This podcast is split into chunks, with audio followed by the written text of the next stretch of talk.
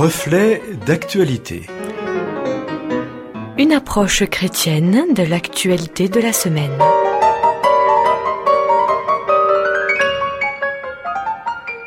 Amis auditeurs, bonjour.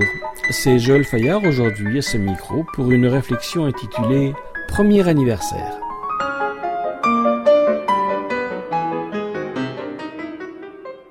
Proposer un bilan de cette période de coronavirus en ce mois de mars 2021, alors même que les actualités télévisées et la presse continuent quotidiennement leur mise en garde alarmiste, cela pourra paraître incongru ou pour le moins prématuré. Mais si je propose ce bilan à notre réflexion, c'est qu'un anniversaire a lieu ces jours-ci, et que quelques commentateurs, observateurs et chroniqueurs déjà s'y risquent. Car souvenez-vous, c'était pour la France en tout cas il y a à peu près un an.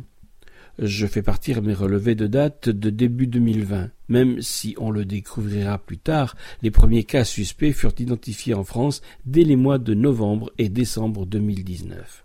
14 février 2020, le premier décès dû au coronavirus est recensé en France. Il s'agit de deux touristes chinois. 16 mars, le président Macron, dans une allocation télévisée, parle de la plus grande crise sanitaire depuis un siècle, déclare la France en état de guerre, décrète la fermeture des crèches, écoles, collèges, lycées et universités, la fermeture de tous les lieux publics non indispensables à la vie du pays, masques obligatoires et déplacements réduits au strict nécessaire. 17 mars, la France entre dans son premier confinement généralisé. Au début annoncé pour une période de quinze jours, ce premier confinement verra sa fin régulièrement repoussée. 11 mai, la France entre dans une période de déconfinement progressif après 55 jours de confinement. 30 octobre, après un été à peu près tranquille, c'est le deuxième confinement généralisé. 27 décembre, ouverture officielle de la campagne de vaccination. 29 janvier 2021, levée progressive du confinement généralisé remplacé par un couvre-feu, d'abord localisé puis généralisé à la France entière. 4 mars 2021, le gouvernement continue ses annonces de consignes restrictives qui se succèdent les unes après les autres. Cela concernera d'abord de grandes villes, des départements entiers, puis des régions. Le confinement s'applique de façon de plus en plus sévère. On ne sait pas si un troisième confinement généralisé se produira, mais rien n'est exclu, tout paraît possible. La campagne de vaccination monte en puissance en ce début mars 2021, mais dans la confusion, car d'un côté le gouvernement peine à fournir les vaccins, qui ne sont pas mis au point ni produits par la France, pour une population majoritairement en demande, et d'un autre, la majorité du corps médical n'est pas prête du tout à s'engager pour recevoir le vaccin. Selon une info rapportée par la chaîne BFM TV ce 4 mars, seul un soignant sur trois a demandé à être vacciné.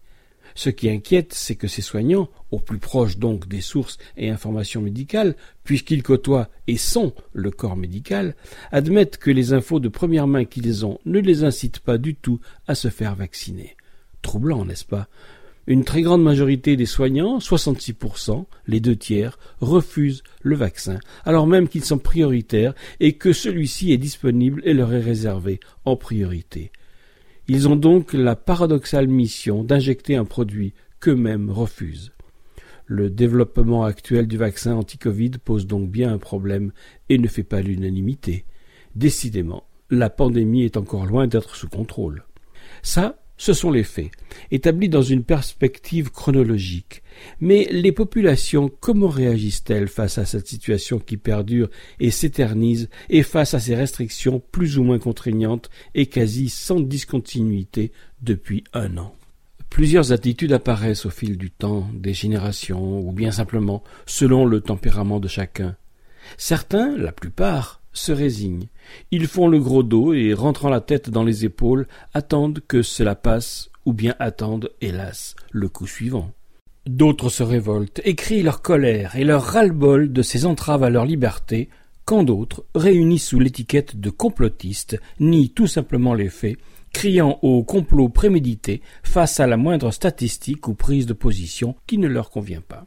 Les contraintes et difficultés croissantes apparues dès le premier confinement de mars 2020 touchent beaucoup de catégories de personnes, Les commerces dits non essentiels d'abord, avec tout ce que ce mot peut contenir de contestation, qui virent leurs boutiques fermées, privées donc de tout moyen de subsistance, les bars, les restaurants, les professionnels du voyage, les croisiéristes, les hôtels, les compagnies aériennes, sans oublier, au final, les constructeurs d'avions, et l'hiver venu, les sports d'hiver.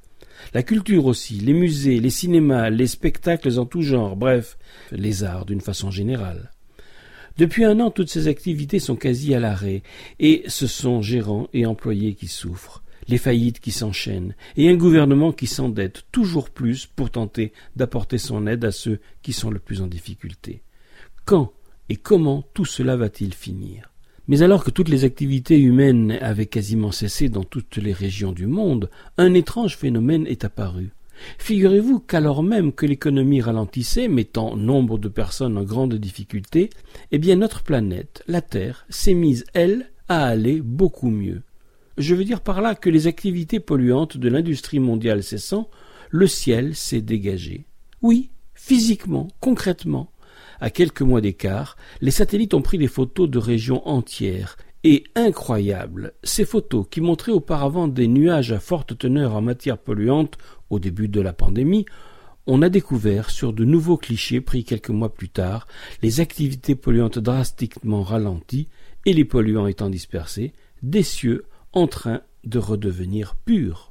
Mais alors que l'on s'est si souvent ému à ce micro et dans ses chroniques sur les effets de la pollution jugée irréversible sur Terre, voici que, sans le vouloir ni même le programmer, des solutions sont nées, d'elles-mêmes, sans choix réel, et le résultat est là, palpable, concret, visible.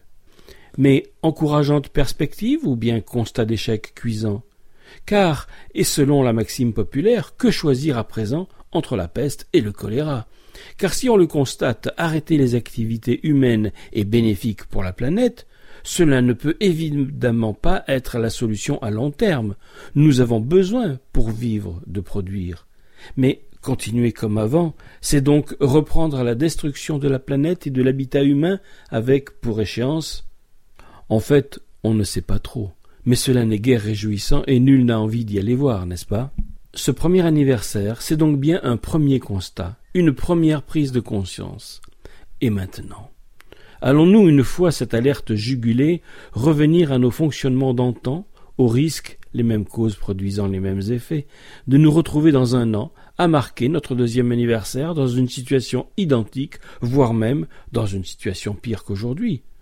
Je crois qu'il n'est plus possible de tergiverser. Notre envie et notre besoin de consommer doit être canalisé dans un rendement juste qui permette de trouver l'équilibre entre les besoins des consommateurs et des populations tout en éliminant le superflu et une demande d'un confort outrancier qui exploite et vide la planète au seul profit des plus nantis et dirige l'humanité vers des échéances que l'on ne peut accepter car chargées de trop de menaces.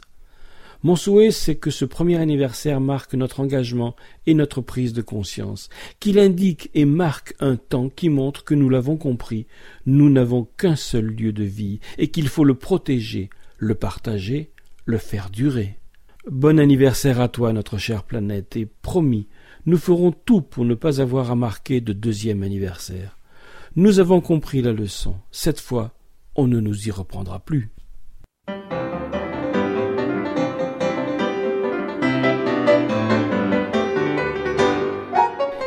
C'était Joël Fayard à ce micro pour une réflexion intitulée Premier anniversaire.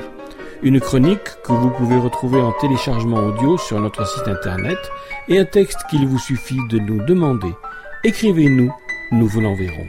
À bientôt!